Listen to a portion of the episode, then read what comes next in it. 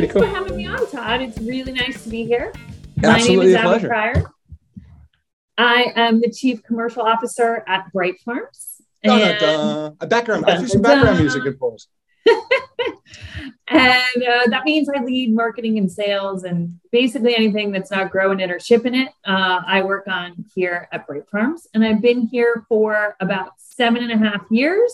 Yeah. And, you know, this was my first role in produce. So I've learned it all on the job and um, I'll never leave it. I love it here. Uh, Just gets in your blood, doesn't it? it sure does. It sure does.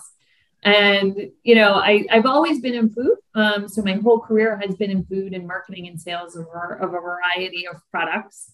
Um, fortunately, all ones that that I, for the most part, felt really good about selling. But this one, you know, certainly I joined because it really aligned with stuff that I care about. I want to make people healthier, and I want to make the planet healthier. And so here I am.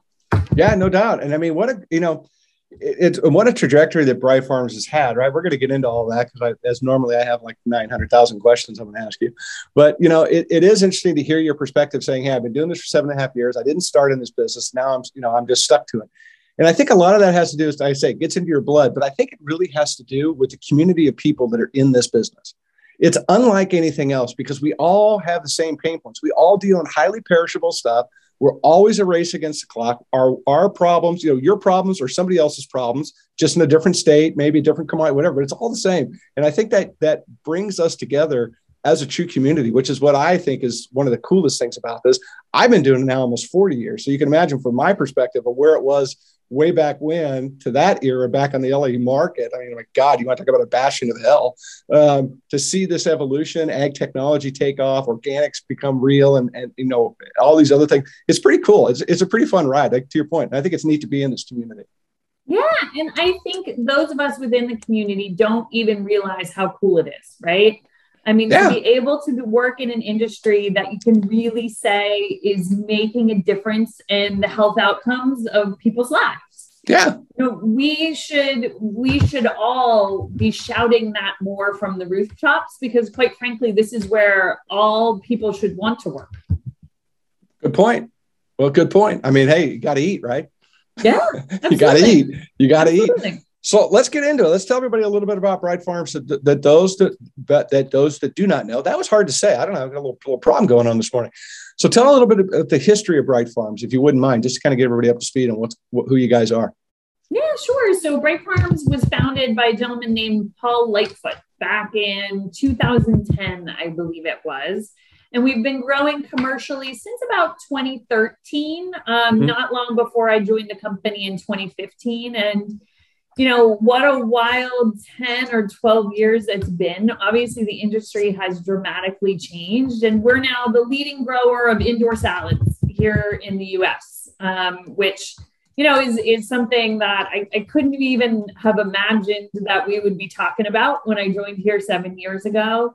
Um, but you know, indoor salads are are really becoming the growth driver in the salad category, which is obviously a, a big and important category in produce. Yeah, no doubt. So being the biggest, right? And you guys, you guys were kind of the first to kind of get ramped up. I mean, the first publicly to kind of get ramped up. You guys have been aggressive with your growth plan over the last, especially over the last five years, I would think for sure, maybe even less than that. So how many farms do you actually have? Because it's not just one. You've got multiple farms in multiple states. That's right. We have six farms today. Five of those are farms that you know we built and developed, and those are in Virginia, Illinois, Pennsylvania, Ohio, and North Carolina. And then we also acquired a farm in New Hampshire, uh, which is Lef Farms up in Loudon, New Hampshire. So that footprint of six farms gives us really a strong network up and down the East Coast and Yeah. into the upper Midwest. Right. And then obviously expansion plans to come, I would certainly imagine. You can't Yes. imagine. I can't imagine with with and we're going to get into Cox a little bit from the backside. I can't imagine they're going to let. They're not going to sit around and let dust settle. No, that wasn't that wasn't the intention. Uh, Yeah, I wouldn't think so. So I think today, you know, for Bright Farms and for the broader indoor salads category, the growth is really truly constrained by capacity. You know, Yeah. today we can only grow as fast as we can put these farms up. And uh, we were acquired about a year ago by Cox Enterprises, big strategic investor, 20 plus billion dollars in revenue a year. Um, and they they saw that they they saw that the market opportunity is so large. They're a really committed investor in the space and in sustainable agriculture overall. So they're ready to really, you know, push our growth. And the farms that we're looking to build over the next year to three years will be somewhere in the neighborhood of three to 10 times the size of our current farms. Right. Um, so we will easily 4x our capacity in the next two years um, with with significant growth plans beyond that.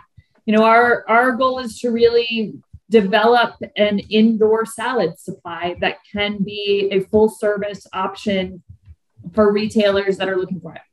Absolutely. Well, let's talk about Cox really quick because you brought it up. Let's, you know, it was one of the questions I had.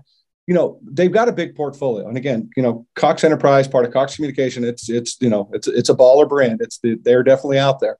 But you know, their commitment to ag tech is amazing, and they've got some, you know, they've got their tentacles in a lot of different places and a lot of different other businesses as well. Not to, to take away from what else that they do, but how are those synergies? I mean, now you're at the point where they've got to be, you know, there's got to be some synergies going on between the portfolios now.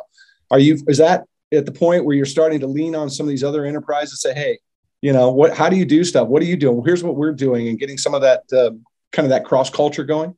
Oh, absolutely. There's a, you know, Cox is a really strategic investor and acquirer. So there's a reason they put us all together. And, you know, the, the newest company that they've taken a significant ownership stake in is Mucci Farms. Yeah. Um, you know, and Bright Farms, leading grower of indoor salads, you know, with about with about seven to ten year ten years of growing experience under our belt, paired together with Mucci, who is a leader in tomatoes and vine crops and berries and has been doing it for six decades. Yeah, no there's doubt. a lot of opportunity for us to learn from each other, to collaborate together, and really to go to retailers and say, we've got a program for you that can be, you know, across your entire produce department that can pull together a greenhouse program from one supplier and our ability to collaborate there and just do really exciting things to drive some growth is really exciting. I mean, for us to partner with Mucci, we, we, we sort of laugh and we call them the OGs of CEA, right? They've been around for a long time yeah. doing this. We all talk about CEA as if it's this new thing, when in fact, you know, Mucci's been out there doing it for a long time, and we've got a lot to learn from them. And yeah, so, gotta we, love those them. conversations are just getting started uh, because Cox's ownership stake in Mucci is, is relatively new. But man, we think the opportunity of working together is something that's really exciting. And certainly our retail partners are, are putting calls on our, our calendars to talk about what this might mean. Uh, and, and we're excited for it.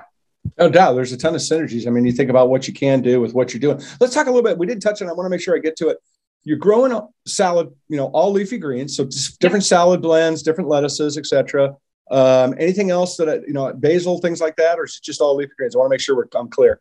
We absolutely do grow basil, and I will tell you, in the past, there was there was a hot minute where we grew tomatoes. Uh, we just decided that, hey, you know, to be really great, we want to be the best at one thing, right? Yeah. And we really want to be the best at growing high quality salad greens that are sourced locally and delivered extremely fresh mm-hmm. and really go deep with our retailer partners around that one thing and not try to do too much.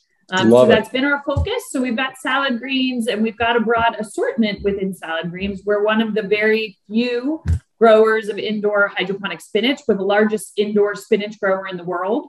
Uh, in fact, but we've also launched things like salad kits, which obviously right. are a big part of the salad category. And so we want to be the real solution provider in salads. Uh, and now we have a potential partner to help us, you know, get get broader within the produce department underneath Cox. I think it's great. Let's talk a little bit because you just you touched on it, how you guys grow, which is hydroponically, and and just for the edification of everybody of what hydroponic is. Um, it's been around a bit of a minute. So you can go back in history and, and go back to 290 BC, and you know you think about the Hanging Gardens of Babylon, which was hydroponic. You go back to the Egyptians, and you find in the hieroglyphics, you know, dating back several hundred years, uh, before Christ that um, they were describing how they were growing plants along the Nile River, but without soil. Uh, you got the floating gardens of the Aztecs. And I got a bit of trivia for you. I'm going to give you some hydroponic trivia before I get into my question about oh, no. the, the, the, the okay. yeah, it's a little, little trivia here. The U.S. Army and the Royal Air Force actually had hydroponic units on their military bases back in World War II as part of the war effort. Here's a, here's a yeah no doubt I didn't know oh, this no. I dug this oh, out. No, I, I thought oh good he's not going to ask me a question. oh comes. no I'm going to we're not there yet don't worry you're not getting away from this that easy.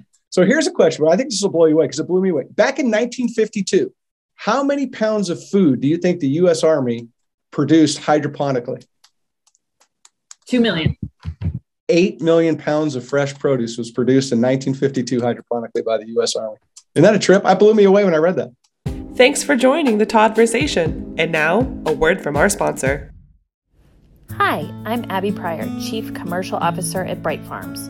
On behalf of all the Bright Farmers across our great country, thanks for listening to Toddversations and Todd Bits. At Bright Farms, we care about the health of our planet and its people. Our mission is to give more people access to the freshest, tastiest, cleanest, and most responsibly grown salads available. We grow our salads by harnessing the power of the sun in our advanced greenhouses located close to your grocery stores. Our salads are delivered in as little as 24 hours after harvest, so every Bright Farm salad you buy is fresh, tasty, and sustainably grown. It's a big job looking out for the health of the people on the planet, but we're up for it. So give one of our Bright Farm salads a try today and become a part of our Bright Farms family. Thanks so much.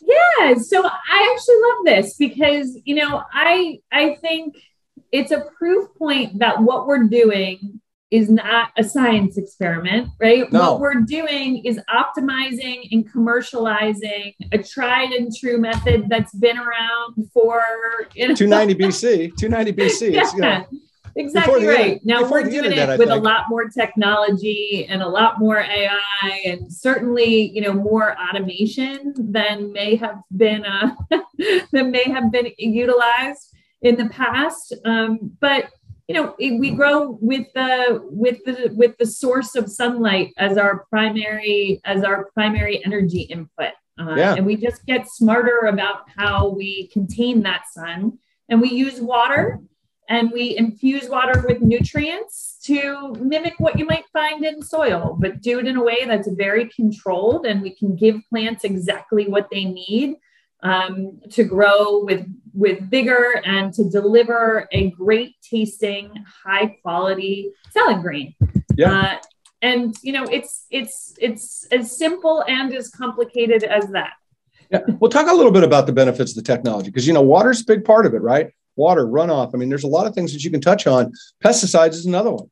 Um, yeah. So touch a little bit, if you wouldn't mind, to just kind of frame up a little bit of you know some of some of the attributes that you're that you guys are talking about. Yeah, I mean, it's called controlled environment agriculture for a reason, right? We get right. to control our environment and therefore we get to control our water. Um, which enables us to ensure that the that the you know entire environment is optimized for the plants and we use all sorts of technology to look at you know what is the humidity like in a greenhouse how are the plants doing from a germination perspective we use tools that help us understand how the plants are thriving across the course of their life so that we're able to forecast and plan based on the health and the, the well-being of the crop. So you know we are we are surrounded by great technology that enables us to build really high quality plants. And in a controlled environment we can really manage the inputs and the outputs to ensure that we are doing our very best to make a safe product as well I love it. I love it. I love it. Well, you know, you guys have accomplished a lot from a distribution footprint. There's no two ways about that. You know, you're not in just two stores. You know, you're in a you're with, with the six farms and what you're doing, the expansion plans, this and that. I mean, you really have. You've, you've led the way for I think in that in, in, a lot of ways. How many stores are you guys in at this We point? are in just over four thousand stores, which is hard. It's hard for me to imagine. I'll tell like a little story. Um, which is that when I joined Bright Farms in 2015, we had one little tiny farm in eastern Pennsylvania. We were building two commercial scale farms. And within three weeks of me joining Bright Farms, our one major customer that we had, we were just a couple of hundred thousand dollars in revenue at this point.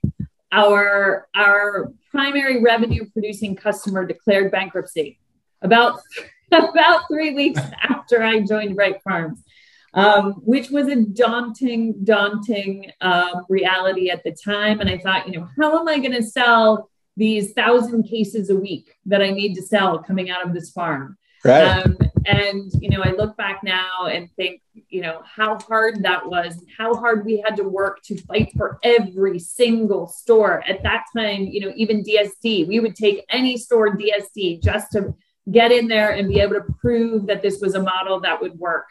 Um, so, you know, you, fight for stores one at a time for a while until the flywheel starts to spin. And then all of a sudden, you know, you, you've got some pretty good distribution. Absolutely. Well, let's talk about that a little bit because it is, it has been a challenge. I mean, there has been a barrier to entry, you know, for CEA getting in, especially with leafy greens. I mean, it's a tough category all the way around. I mean, it is. So, you know, how have you guys risen above that? I mean, I know you talked about going direct DSD, but I mean, talk a little bit about the barrier to entry and, and you know, kind of how you got through that. I mean, because oh I, I, I, remember the day, hey, I remember the days on a Friday when they think they're going to harvest, you know, 400 cases of broccoli and they come in with 3,000. I know what that feeling is like, right? It's like, oh shit, now what, right? It's tough, especially, you know, especially early on in the organic deals, we were trying to scale and grow. People didn't give a rip, right? I mean, I was dialing for dollars every day, just trying to get somebody to just say yes to give me a PO because we had product to move out. I can I can totally relate to that feeling. Yeah, in the early days, I have to say, you know, we didn't have we didn't have results. We didn't have a case study to sell to say, hey, retailer, this makes so much sense for you. You know, please, please, please see how we'll drive your growth and you know bring us in in the early days, we were very much sen- selling a concept or a theory.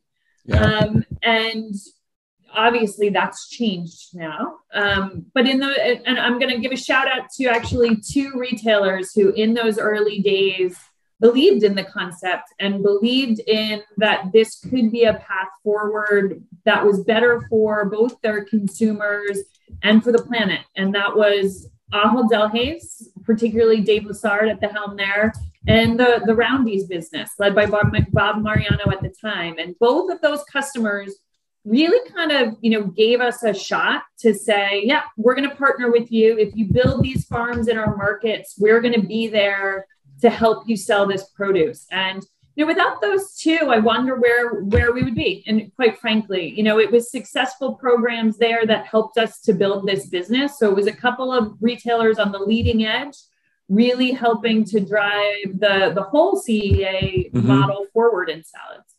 That's awesome. So let's talk a little bit about you know you, you talked about the great and powerful Dave Lessard at the, at Ahold, and um, but let's talk about how retailers have embraced the greenhouse technology as a whole, yeah. right? Because, and I'm not asking about like back then, I'm talking about like where we are more, I think, yeah. more today, right? Because it has evolved, it has changed. And it's a challenge for retailers, right? It really is. Um, you know, if you just had a, a, box of widgets, it would be easier to plug and play, but you don't. You know, you're, you're mimicking other things that exist. And so that does make it sometimes a bit of an issue. So, talk to me a little bit about how they've embraced the technology.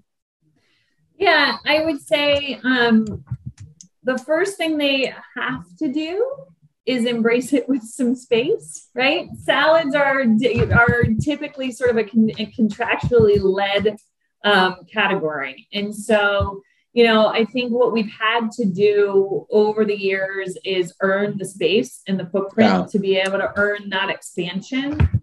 Um, and but what we've seen is that this category, this indoor grown segment, can be the real category growth driver for retailers. And so as they're starting to see that, that you know, certainly embracing the technology. We've had every single one of our major retailer partners out to our farms. They truly want to understand how this process works they want to understand what the capabilities and the limiting factors of it are. Because if we, if and when we deliver them a really consistent product that's really fresh, the question becomes what else can you grow? Right? How else can we how else can we expand this program? How can we make this a bigger part of our of our shelf? Because what we see are some real threats um, as it relates to field grown product right now. um, sure. whether it's weather, whether it's freight, whether it's labor. You know, there are some real challenges, and they're looking to try to make sure that they've got some redundancy in their programs. Right. So that right. they can continue to serve the customer well. So they're embracing CEA and, and, and both greenhouse and vertical models in the salad category with very open arms. Um, it's really more a question of where can we take this? What can we do? You know, and, and what are the limits around around this model? And that's what yeah. we're trying to push. Yeah, no, that makes total sense. Well, you know, and you, you hit it. You know, merchandising's tough, right? And especially for CEA, especially for leafy green guy. You know, what's your point of differentiation? How much space? What's the value, etc. So, you know, in a perfect world, if, if Abby had one wish to make, you know, do the I Dream of Jeannie moment right now, um, how would you like to see retail handle CEA greenhouse product? Yeah, I think I would like to see retailers think about it as a primary supply versus oh. a secondary supply. Wow, so that's well said. How do we how do we start changing the conversation to be about you know how we can how we can deliver more of the consumer needs in an indoor model um, and think about what does the consumer want and what does the consumer prefer versus what has kind of been the optimal product coming out of the field grown side so you know there are certain things that grow really well on the field grown side so consumers have gravitated there would they gravitate somewhere else if mm. that product became available. So I think it's about opening up our, our minds of not just replicating what's existing today, but if we could develop something new and different, would that be even better? Uh, yeah. And so I think that that would be my dream. Let's not think about what exists today. Let's think about what consumers really want and love, and then let's develop that. I like that. No, that makes total sense. I mean, you know, it, and it is a challenge. And I mean, retailers, you know, God, how many items are in the store? What's happening today? What's the problem? Where did it rain? Where didn't it rain? Why is the truck late? I mean, all these different things these guys deal with every single day is a real challenge. And you're right. And I think that it's so important that we make that unified front in a lot of ways because of the attributes that this technology brings to the consumer, to the planet, to the climate, to all these different things that, you know, are certainly at the forefront of conversation today. Um, but you're right. We've got to get, you know, you guys need a little bit of a cheerleader in there. You guys need a little bit of a, you know, hey, a little flashing light over here type of thing would be good because ultimately, you know, th- this technology, your guys aren't going to slow down. And anybody that thinks that, you know, it, it is, you're wrong because the, the world's not going to allow it to slow down because you know hey I, I, saw a cloud yesterday float over my house. That was it right? There's no rain in california. Yeah. so things are changing drastically from a climatic standpoint and this technology you know brings food into food deserts. So people need to understand what i call the positive cost of food that this technology brings this new round of farming brings that's been around you know since the gardens of babylon. So let's not think i, I don't want to make it sound like it was yesterday. You know you guys just came up with this yesterday this is just expanding upon something that's been around a very, very long time. Definitely. And, you know, I think when we think about it, depending on how you look at the retail salad category without even thinking about food service, it's about six to eight billion dollars, depending on what you include. Sure. And right now, the indoor grown segment of that is about a, a couple hundred million, right? Yeah, and that's so, small. Yeah. When, when we think about, you know, growing the pie, right? Just a just a few percentage of, of, of, points of growth on the salad category enables growth for the indoor players enables growth for the outdoor players. You know i think the real point is by delivering upon product that consumers love by adding capacity to be able to put more product into the market how do we drive consumption mm-hmm. so that consumers are eating more of this product that makes them healthier and lives longer Absolutely. Yeah, well said. Absolutely. I'll talk a little bit about your guys' involvement in the CEA Food Safety Coalition. You guys were a founding member of that group, uh, you know, looking to try to drive standards, looking to drive, you know, conversation around food safety, get everybody unified on this plat. And, and why is that important to you guys? I think we see food safety as the one issue that should never be competitive. Food safety is the one issue where if we learn something that makes us better, we want to share it, right? Right. Um, because this is this is what's good for the whole category. It's also mm-hmm. what's good for consumers and people, right? We all have families. We all feed them our product and others. And we want to feel good about that. And we want to make sure that we're continuing to advance food safety, particularly in leafy greens. You know, it's a product that very, it's almost never cooked, right? And it's eaten right out of the container. And so we have to be the best of the best every single day. Yeah. Um, and we should be pushing each other to do that. And so the CEA Food Safety Coalition was was founded with that in mind. How do we raise the standards for all of us and ensure that we're all living up to the best standard that we can that we can deliver? Well, I 100% agree with you. Food safety is not a competitive issue. Food safety should be something that you know we all need to be working together. It isn't, you know, it's incredibly important, right? Um, yeah. And I know you guys are putting the seal, you know, on your packaging for that, which is great. Which I'm looking forward and hoping that that starts to garner momentum and consumers start to recognize that seal. But you know, I, I do want to bring this up and and and talk to you about bringing it up, and you're gracious to talk about it a little bit. You guys went through a recall, which is a just a horrific experience it is a real challenge. I've, I've been in experiences before where you get a phone call at five o'clock on a Friday saying, Hey, you have a problem, you know, in Georgia or in Atlanta uh, at five o'clock on a Friday. I don't know how, you know, oh Lord, here we go. Right. It's, it's a real challenge. And it's certainly not something anybody wakes up going, God, let's do that today. That sounds like a fun day. That sounds like a fun experience. So let's talk a little bit about your recall. Now I'm, I'm really interested in, in what it taught you guys as a company. Yeah. I mean, you're bringing up certainly the hardest, I think, uh, time in Bright yeah, Farms history. And sure. one that, oh man, we, we learned so much from, and, and hopefully we've, we've done a really good job at sharing that out. But we, we learned that there was a potential link to an outbreak in and around Illinois and Wisconsin that that you know maybe linked to our Illinois farm. We you know voluntarily recalled the product, shut down the farm, and went right into an investigation. And you know I think the things we learned were you know to always assume it is us first, right? Assume assume that you know that the um, the weight of it comes to you immediately and quickly. And so you know, once we were alerted with this, we brought in some of the best experts in all of food safety and science, which is Matrix Sciences, and had them help us lead us through it because certainly we had never faced this before.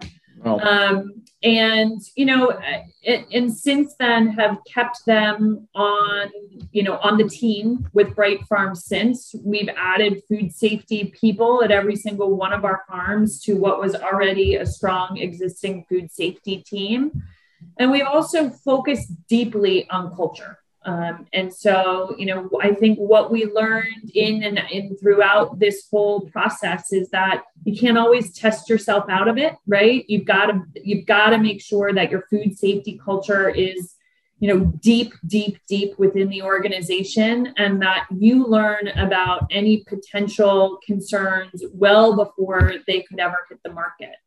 Um, and so, you know, since then, we have presented back out to the CEA Food Safety Coalition a detailed, a detailed accounting of, of what right. happened and what we learned.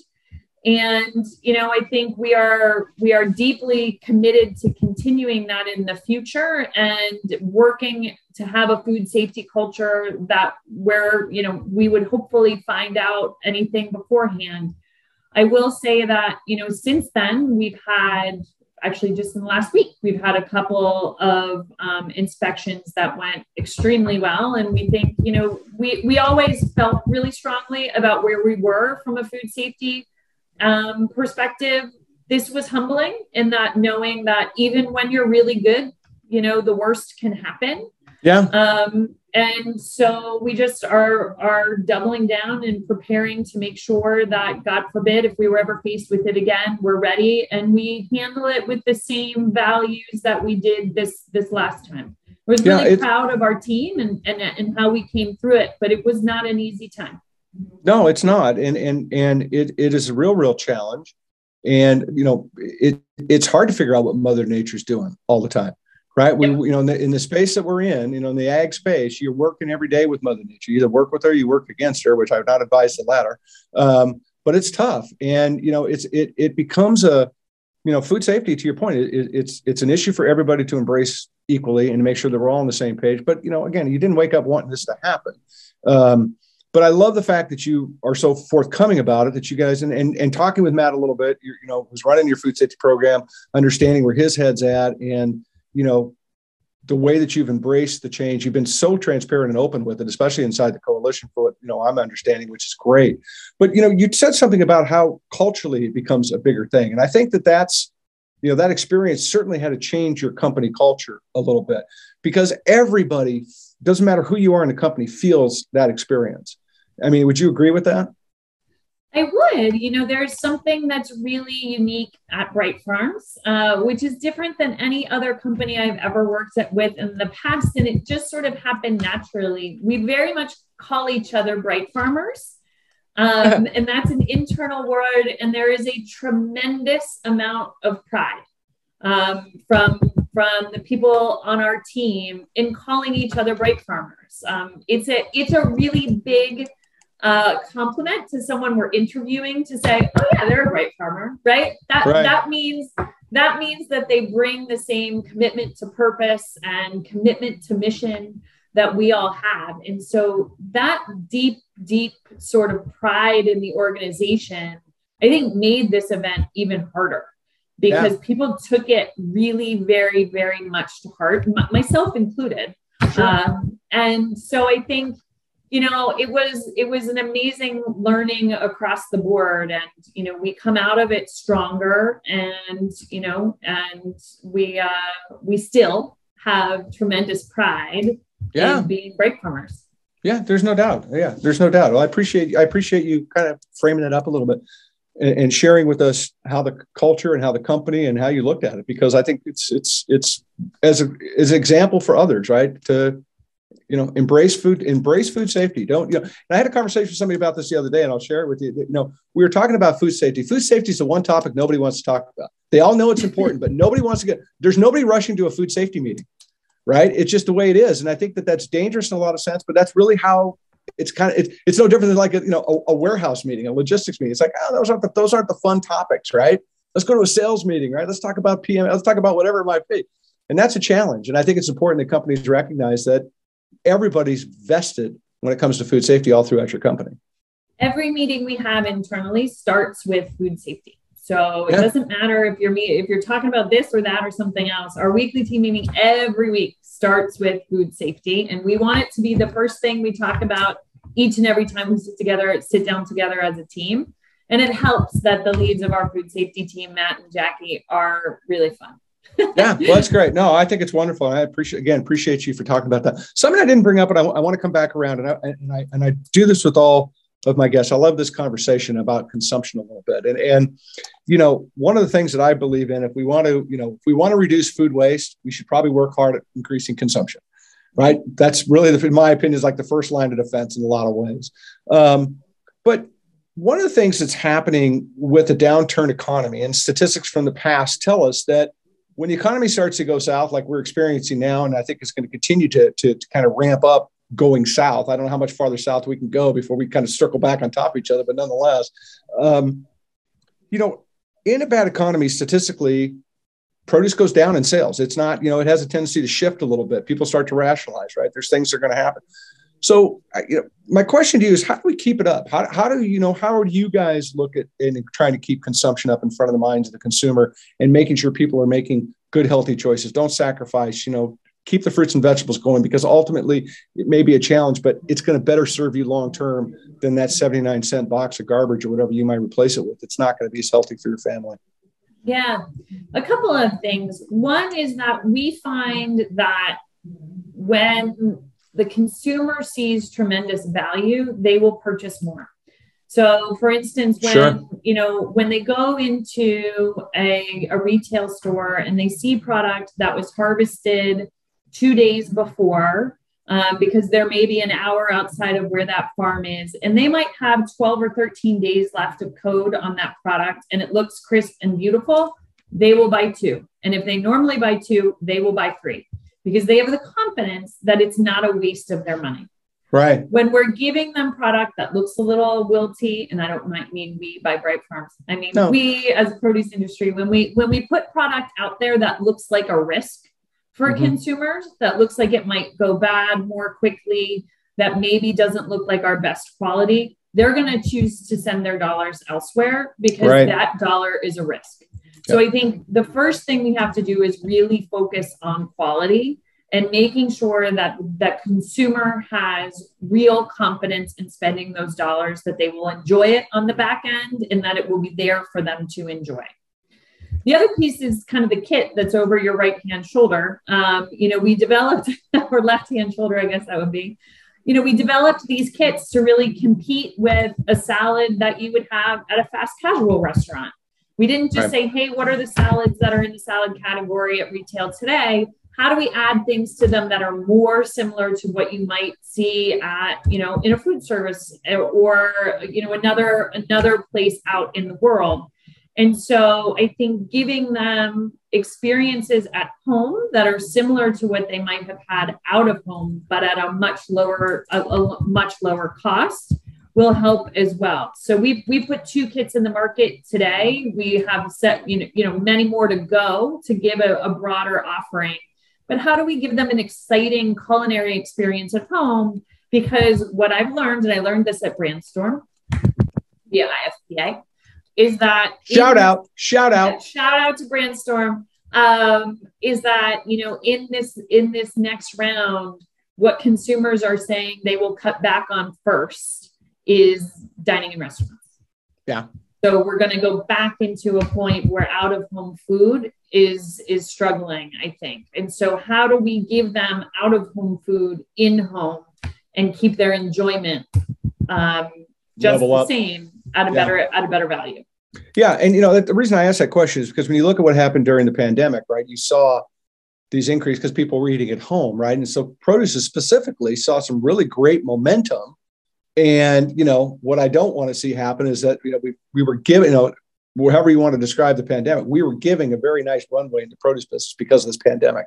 Yeah. Okay, silver lining, whatever you want to say. I hate to see us lose that as the economy goes south because people, to your point, are going to be making these other choices and and quality needs to be there. I mean, there's a lot involved. And so my big fear is, and I've been kind of banging this drum for a while, is like, look, you've got all this momentum. Keep leaning into it. Keep talking to the consumers. Keep letting them know why this food's important, why this makes a difference to your family. Keep eating, you know, 10 pieces of fruits and vegetable day I don't know what, you know, let's keep the number up high. 15 is a great number, right? But keep that yeah. rolling because it's so important. So I think I appreciate you coming alongside and sharing that opinion. One of the things that you guys do that I think is really, really cool, and I'd like to talk about and give you a you know two part question. Um, talk to me about Bright Labs and what you guys are doing. Your little secret spaceship stuff that you guys are doing there, which I think is super, super cool. But you know, share with me what it's about, and really, I think what I think is really cool in my question I'm going to ask you to me, which what I'm fascinated by, is like why it matters. And I think when you think about ag technology, I think that's a, a, kind of an important question that needs to be associated with a lot of things that are happening today why it matters. Go, if you wouldn't mind sharing a little bit about that. Bright Labs are run by a gentleman named Dr. Matt Lingard. He's very theme music again.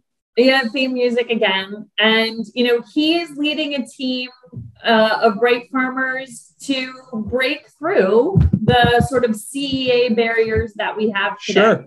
Sure. Whether that is reducing the carbon footprint that we use to grow greens, whether that is expanding our assortment to be broader and complement the full sal- salad category, to working on our ability to take spinach even further uh, as we grow and as we scale. It's a really smart team of both growers and scientists who are putting their brains together to say, you know, how can we build the tools to ensure that our indoor farms can truly be a, a, a, full supply for retail partners in the future.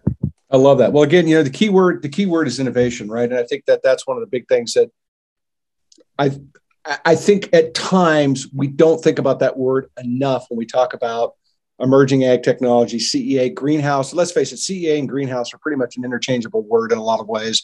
Um, you know, it, they really are. But you know, it, it, innovation is so important um, that we need to invest in. We need to be a part of it. So when I think about something like a Bright Labs and what you guys are doing, you're looking at data points, you're looking at all these different things that are out there.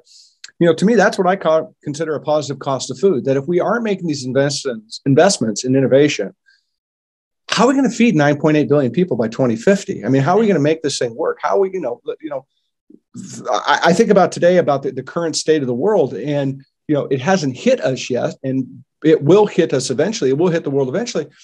People in Africa are going to have a hard time with food, considering a vast majority of it comes out of the Ukraine, the grains, the fertilizers, and that to keep that country going. I mean, it's going to be a real problem. I've talked to somebody just recently um, in Africa um, and and shared she shared with me a little bit about the concerns that they're having and the growers are feeling and the pinch that they're feeling and where it's going to be innovation is going to be a really important part of the next 10 years of agriculture no matter what part of it is. And so i think it's great to see a company like yourself step up embrace that tackle it and come from an angle of how are we going to do this better for the future right? I think it's just super powerful. No question. We launched a product in 2018 which we which we branded sunny crunch. Um, and, you know, it was something new that we were trying. We hadn't seen it in the market.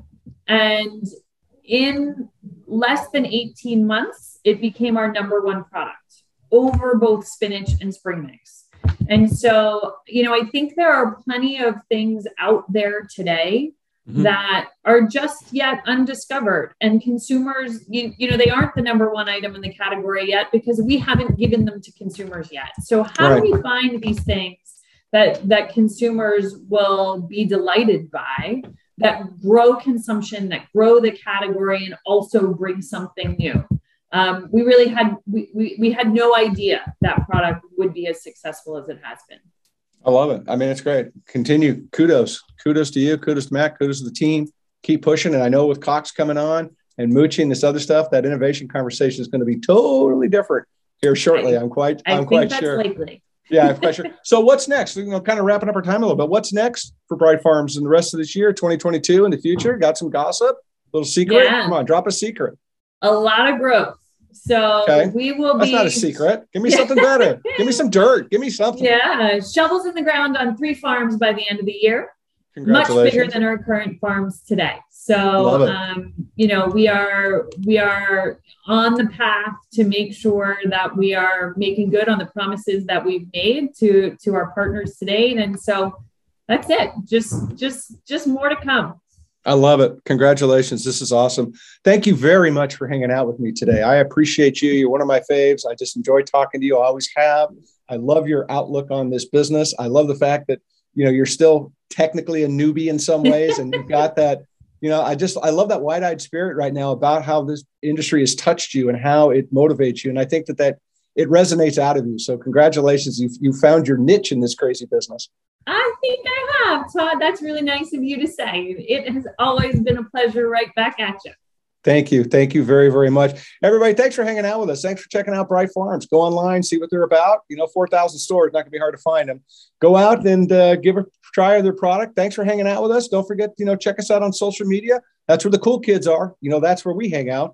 And so uh, come back, share a story with us. Come on, join us on this conversation. Let's chat. Let's keep the positivity going. Remember, go inspire somebody today. It's really important. Just say hello to them. It's a great place to start to make somebody's day better. You have that ability, and we should take advantage of it because our global community needs a little more niceness in it, doesn't it? Take care, everybody. Thanks for watching. See you soon.